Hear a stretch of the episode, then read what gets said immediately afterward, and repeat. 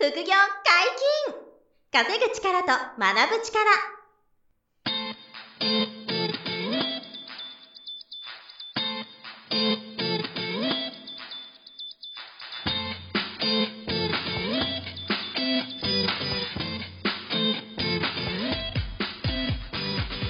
この番組は稼げるようになりたいを叶える副業アカデミーの提供でお送りいたします。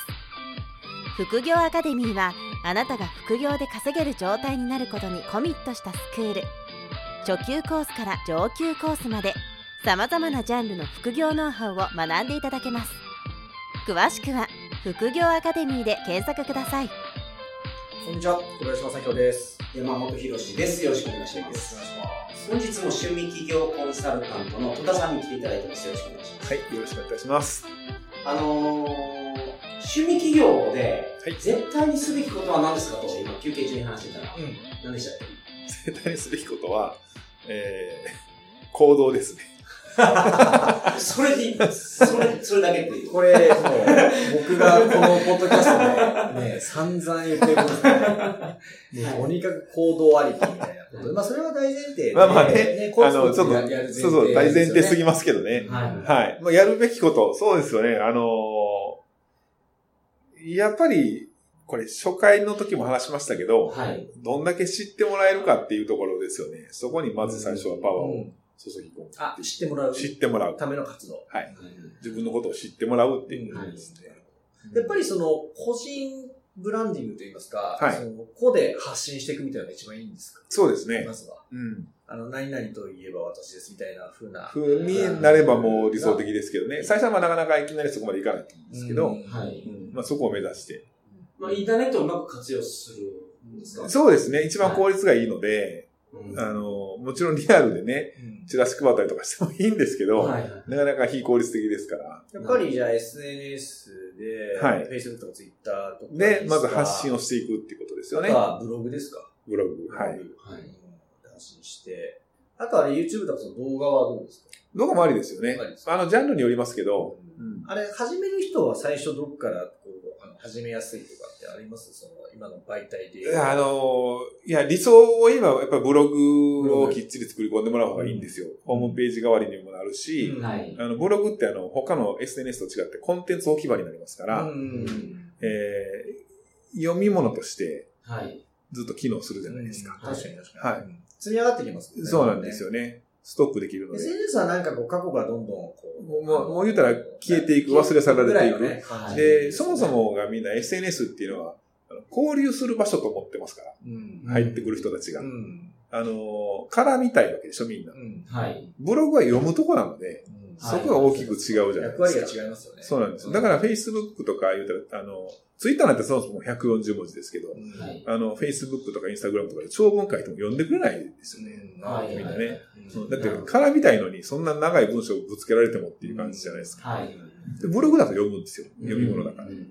だから理想はブログをやっていただくのがいいんですけど、あの、中には文章が書くのが苦手っていう方もおられますよね。そういう人は無理にやらなくても、はい。あの、インスタグラムでもいいし、フェイスブックでもいいんですけどね。うんあの自分が、あの、使いやすい。はい。うんそこは、あの、初回にお話しした、あの楽しく稼がなきゃっていうところとかあの、関係してくるんですよ。ブログが苦痛だったらね、はい無理にやってたって絶対成果、成果出ないんですよ。う。なるほど。うん。だって本人が楽しくないのが伝わっちゃうんで、はい。読んでる側にな。るほどでやっぱ苦痛でしょああ、今日もブログ書かなきゃってなるじゃないですか。はい。でそんな状心理状態でやったって成功なんかするわけじゃない。はい。うんまあ楽しめないんだったらやらない方がいい。やらない方がいいですね。まあでも、あった方がいいんですよ。あった方がいいんだけど。その別に得意でもないけど苦手でもないんだったらもう絶対やった方がいいんですよね。もう、あの、アレルギー出るんですというぐらいに苦手な人はやらなくていいっていう話。うんは。はいいまあでもそうやってウェブで、まずはその自分の存在を知ってもらう。もらう何をやってる人かをを理解してもらう。はい。ところからのスタートですね。うん。自分を知ってもらうためにすることで、まあ一番効率的なのが、はいブログである。ブログと、まあやっぱり SNS と絡めるのが一番いいですよね。なるほど。拡散力はやっぱり SNS でしょうん拡散力がある。うんでもその長文書いてね、読んでもらえるのはブログなんで、はいブログに書く、それを SNS で拡散するみたいなステップが理想的ですよ。なるほど。はいなるほど。なんかやっぱり最初始めるときは、はいあの失敗したくないので、うんなんかこう、趣味企業を、まあ、失敗しないためには、なんかどう、どういうふうにやる人が多いんですか？その副業ベースで一旦やってみるとか、うん。なんか思って勝負かける人が多いとか少ないとかあります？何をもって失敗というかですよね、そもそもね。これ多分一人で感覚が違うと思うんですよ。うんはい。あのー本気で例えばい、いずれ独立したいとかっていうとこまで思ってはるんだったら、うんあの、やっぱ本気でやらないといけない。で、ただ、その、いきなり会社辞めるとかっていうのはリスキーなんで、はい。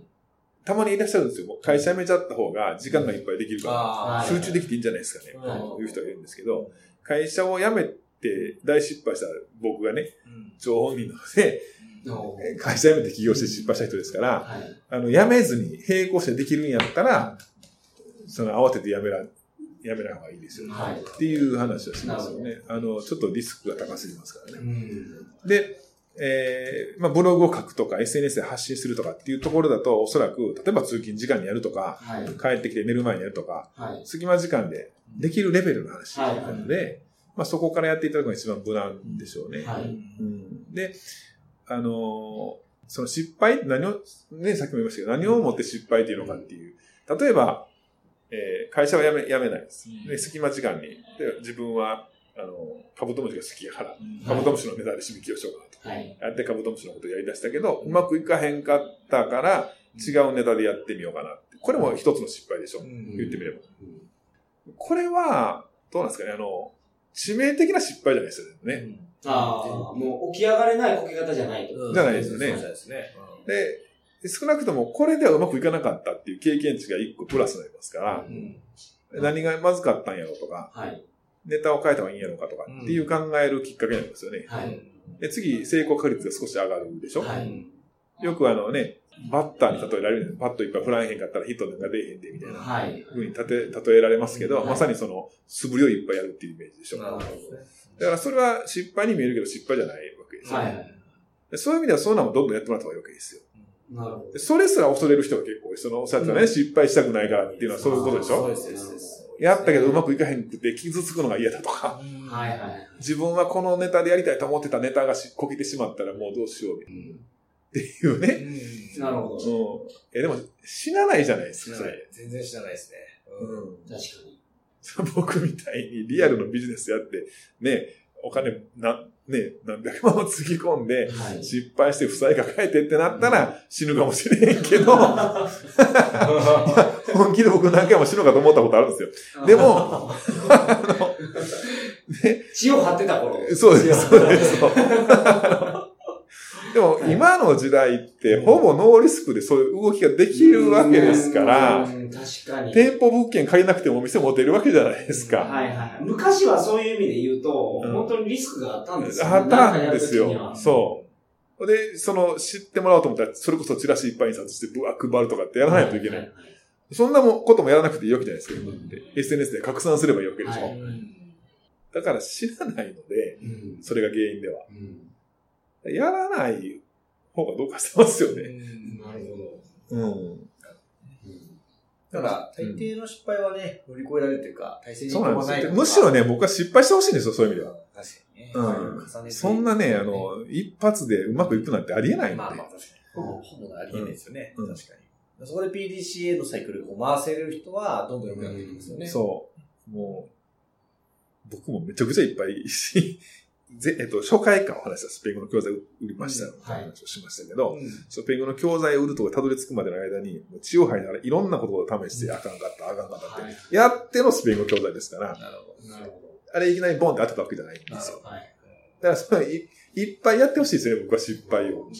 バッターの話されてましたけど、バッターボックスに立って三振してもいいから、はい。何回も立てと。そう、そういうことです、そういうことではいで三振したところではい、死なない。す。知らないです。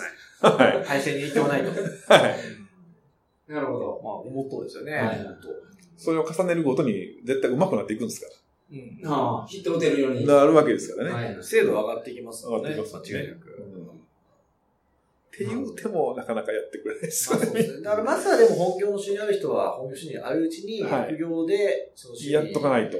マネタイズするトライをして、はい。でちょっと失敗しても、うんそれはあの乗り越えていけるものばかりだから、そあのコツコツやっていくぜということですよね、まずはね。ね。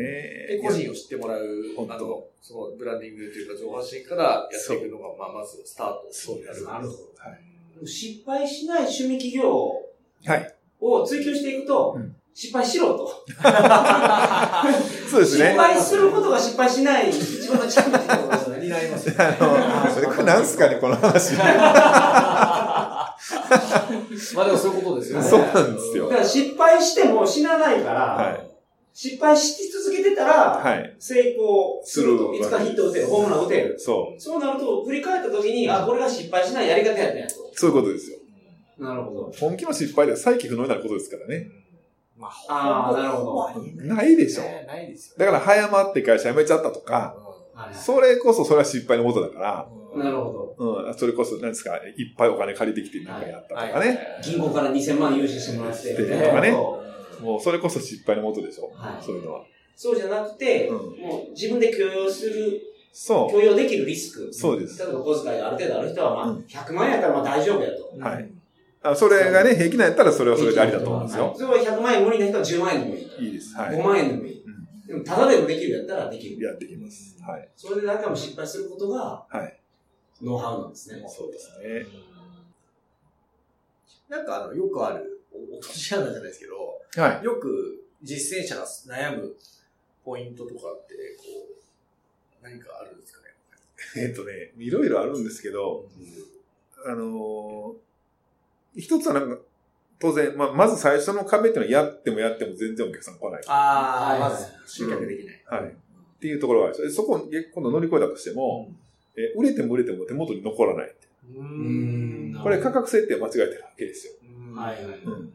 とか、で、えっ、と、ある程度売れるようになったけど、そっから次のステージに上がられへんっていう。うん。それぞれの段階であるんですね、そうれがそうですね。うん。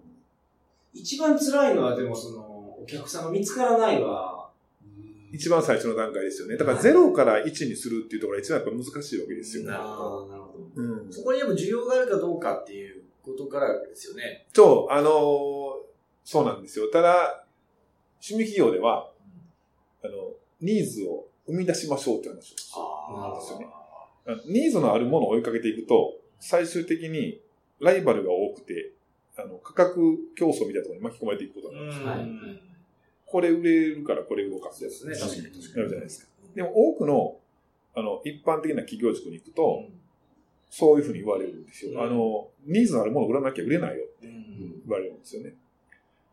まあ、理屈には合ってるんですよ。ニーズがあるから売れるんですけど、ねでも、それを突き詰めていくとそうなるんですよ。ライバル増えていって。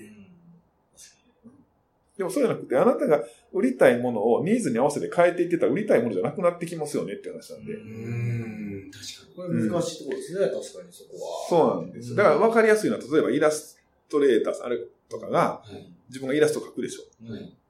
で、買ってほしいわけでしはい。ょ。それ素敵やから買いますわ。うん。ところがこれがあのビジネスになってくると、もうちょっとこここういうふうにしてくれへんかって言われる。おお客さんから。そあ分かりました。直す。うん。で、出したら、ああ、ここは良くなったけど、あとここもこうしてほしいみたいな。でまた直す。ってるうちに自分が描きたい絵じゃなくなってくるみたいああ、なるほどね。はいうんなってくるっていうあーこれがちな、それあり得るなな。うん。分かりやすく言うとそういう。はいはいはい。本当に自分の描きたい作品じゃなくなってきてなってくるっていう。実は僕、それね、あの、リアルに僕も経験したことあるんですよ僕絵描くのが好きでね。はい。その、スペイン語をやる前にイラストの仕事やったりとかしたんですけど、それで辞めちゃってその仕事にするのを、うん そうイラストを受けて描くっていうのをやめたんですよ。はい。で、僕自身、僕が描きたいものだけ描いて出すみたいにもう変えちゃったんですけど、はい。だからそういうことが起こりうるわけですね。あの、ニーズに応え続けると。はい。だから例えばカウンセラーさんでも、こういうジャンルのカウンセリングやりたいと思ってるのに、えーもっとこんな相談の乗ってほしいみたいなニーズが多かって、そっちに乗り続けていくと、なんか最初思ってたのと違う仕事してる気がついたら、うん。みたいなことになるので、まあ、ニーズに応えるのも大事だけど、うん答えすぎちゃダメですよっていう。なるほどね。なるほうん。例えば、僕が、ね、そのスペインの教材を打った時でど。も、はい。おそらくどんなスペイン語の教材が欲しいですかって、ニーズを探ろうとしすると、はい。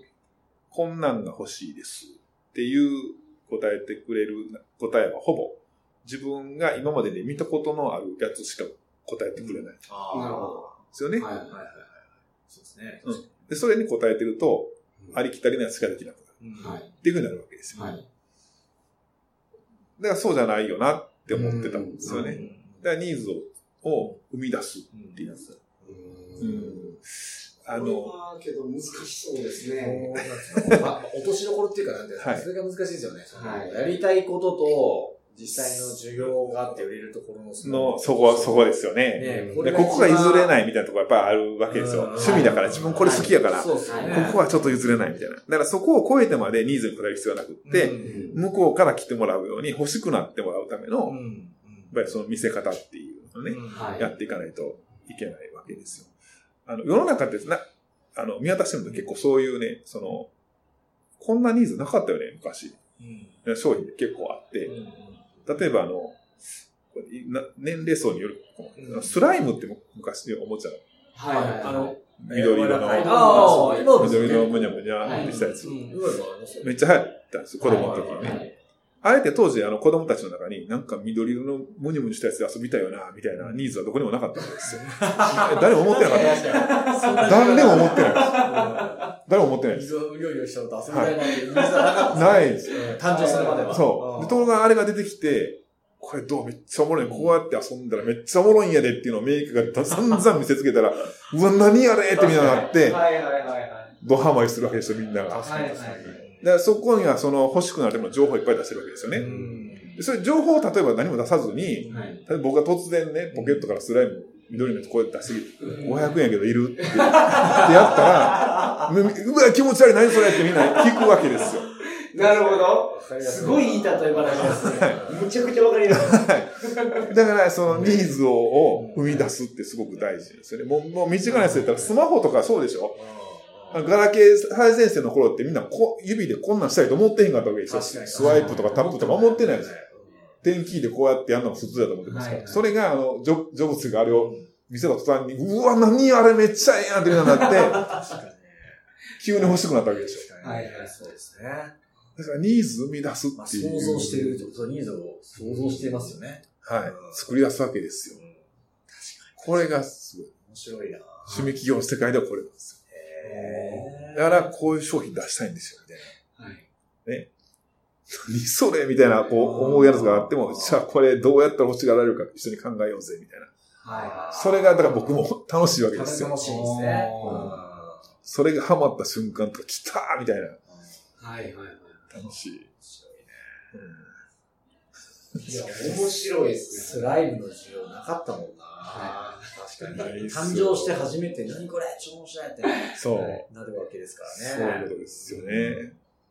いい例え、わかりやすかったですね。それができるのが理想ですね、一番は。その、そうゼロが一そうなになんるっていう。ですよどんだけも欲しいと頑張っていくっていうよりは、うん。新しいあのマーケットを作るみたいのが、まあ一応目指すべきそうですね。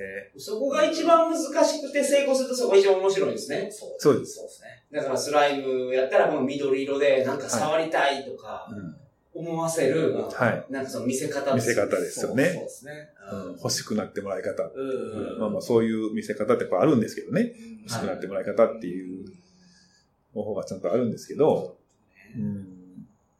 それをだから趣味っていう切り口で、はいこう見つけていくっていうか、うんくり作り上げていけたら、まあ最高。そうですね楽しいというか、はい。